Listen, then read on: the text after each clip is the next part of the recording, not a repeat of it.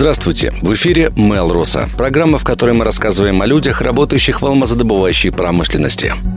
Героиня выпуска Светлана Алексейчик, начальник отдела автоматизации связи и электроприводов Института Якутни про алмаз акционерной компании «Алроса» в Новосибирске.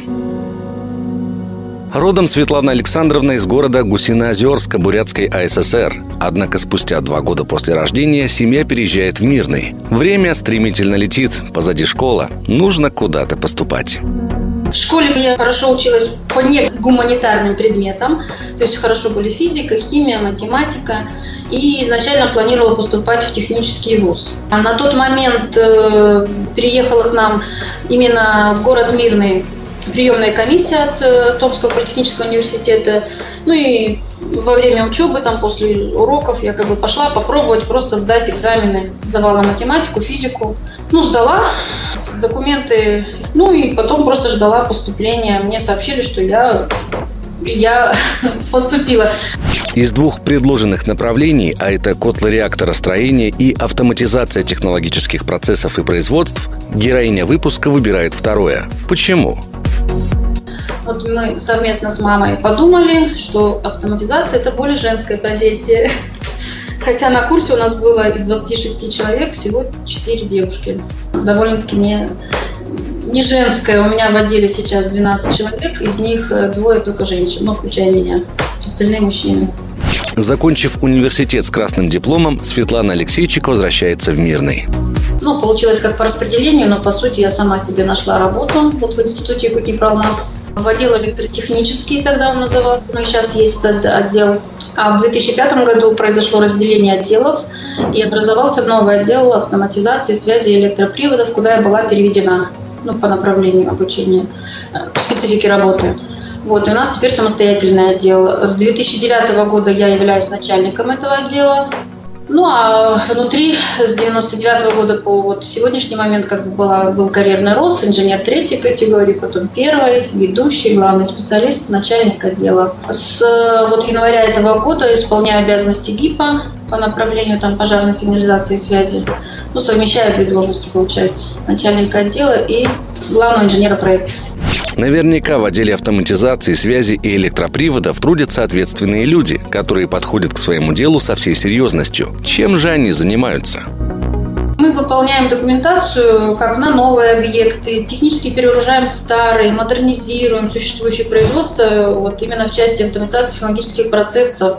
Мы проектируем фабрики, конвейера, а, не просто одни конвейера, а вот у нас на руднике удачной сейчас целая связка с глубоких горизонтов, там порядка три конвейера друг в друга перегружающие, там на верхней отметке выдающие. То есть это все сблокировано работает, без участия человека на каждом переделе. Люди, конечно же, есть, это операторы, которые следят за этими устройствами, но чтобы все это автоматически работало, это контролировался тот же сход ленты, то есть должны быть, э, ну, все это следят за этим датчики и контроллеры, которые обрабатывают эти процессы, автоматизируют, получается. Также специалисты контролируют загрузку мельниц, измеряют параметры температуры, давления и многое другое. Что касается очевидных плюсов работы, то о них расскажет героиня выпуска большой спрос на данную профессию. Переехав в город Новосибирск, мы ищем специалистов, не стоят они у нас толпой. Вот. Потом э, из плюсов это достаточно высокооплачиваемый труд, специфичный, поскольку Работа проектировщика не предполагает длительных командировок и разъездов. Все-таки мы больше работаем за компьютером, хотя на объекты мы выезжаем, э, обследование делаем. Ну, карьерный рост э, внутри как бы, института возможен и есть. В частности, я тогда росла. Стоит отметить, что важный и, можно сказать, основной аспект данной деятельности – гиперответственность. Люди должны иметь вот ответственность большую, потому что наши вот эти технические решения имеют большие последствия. Это потом и влияющие на технику безопасности труда. Ну, то есть все это серьезно нужно смотреть за каждым твоим решением. Достаточно специализированное образование, которое требует также постоянного обновления, так как меняются нормативные документы, уточняются много вещей. Ну, у нас ненормированный график работы, который добавляет всего 5 дней к отпуску, но руководством говорится, что работать ты должен чуть ли не круглосуточно. Хотя ненормированный график, это говорит о том, что ты можешь просто думать об этой работе, она тебя не оставляет. Ну, когда что-то решаешь, думаешь. Это не говорит о том, что ты должен задержаться каждый день там на час, и это обязаловка. Но и тем не менее, не каждый на это согласен. Многие вот в пять встали, ушли, и не слышать, не думать, ничего не хочу. С этим должны быть люди смириться, если они идут в эту профессию. Интересно, а если бы была возможность отмотать время назад и выбрать иной путь, к примеру, поступить в музыкальное училище? У меня есть музыкальное училище. Я закончила класс фортепиано, правда, в студии, не в самом училище. Ну, поскольку данное как бы направление мне не совсем близко, мне хотелось, и родители пошли на это, купили фортепиано, все это я училась, три года с удовольствием два года уже потому что нужно закончить. Не петь, не играть дальше я не стала.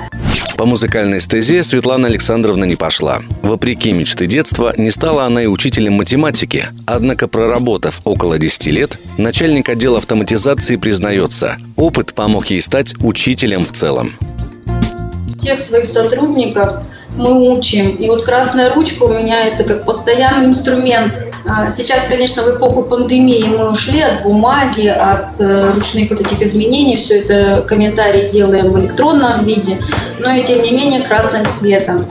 Несмотря на загруженность внутри института и сверхурочной работы, Светлана Александровна находит время и для досуга. Прогулки по Новосибирску, свежий воздух и, конечно, спорт. Ну, в последнее время стала заниматься спортом потому что сидячий образ жизни дает о себе знать. Здесь есть куда выйти, много гуляем. Вильно, кстати, тоже гуляли, очень у нас замечательный парк, новые площадки. Вот я была недавно, прям порадовалась за город. Сын, сейчас думаем о поступлении, вот институты посещали, сейчас как раз в 11 класс поступает. То есть тоже занимаемся выбором, куда идти, что, чем заниматься. Ну, все. Точку в нашем выпуске поставим и мы. Спасибо за внимание. До встречи в эфире.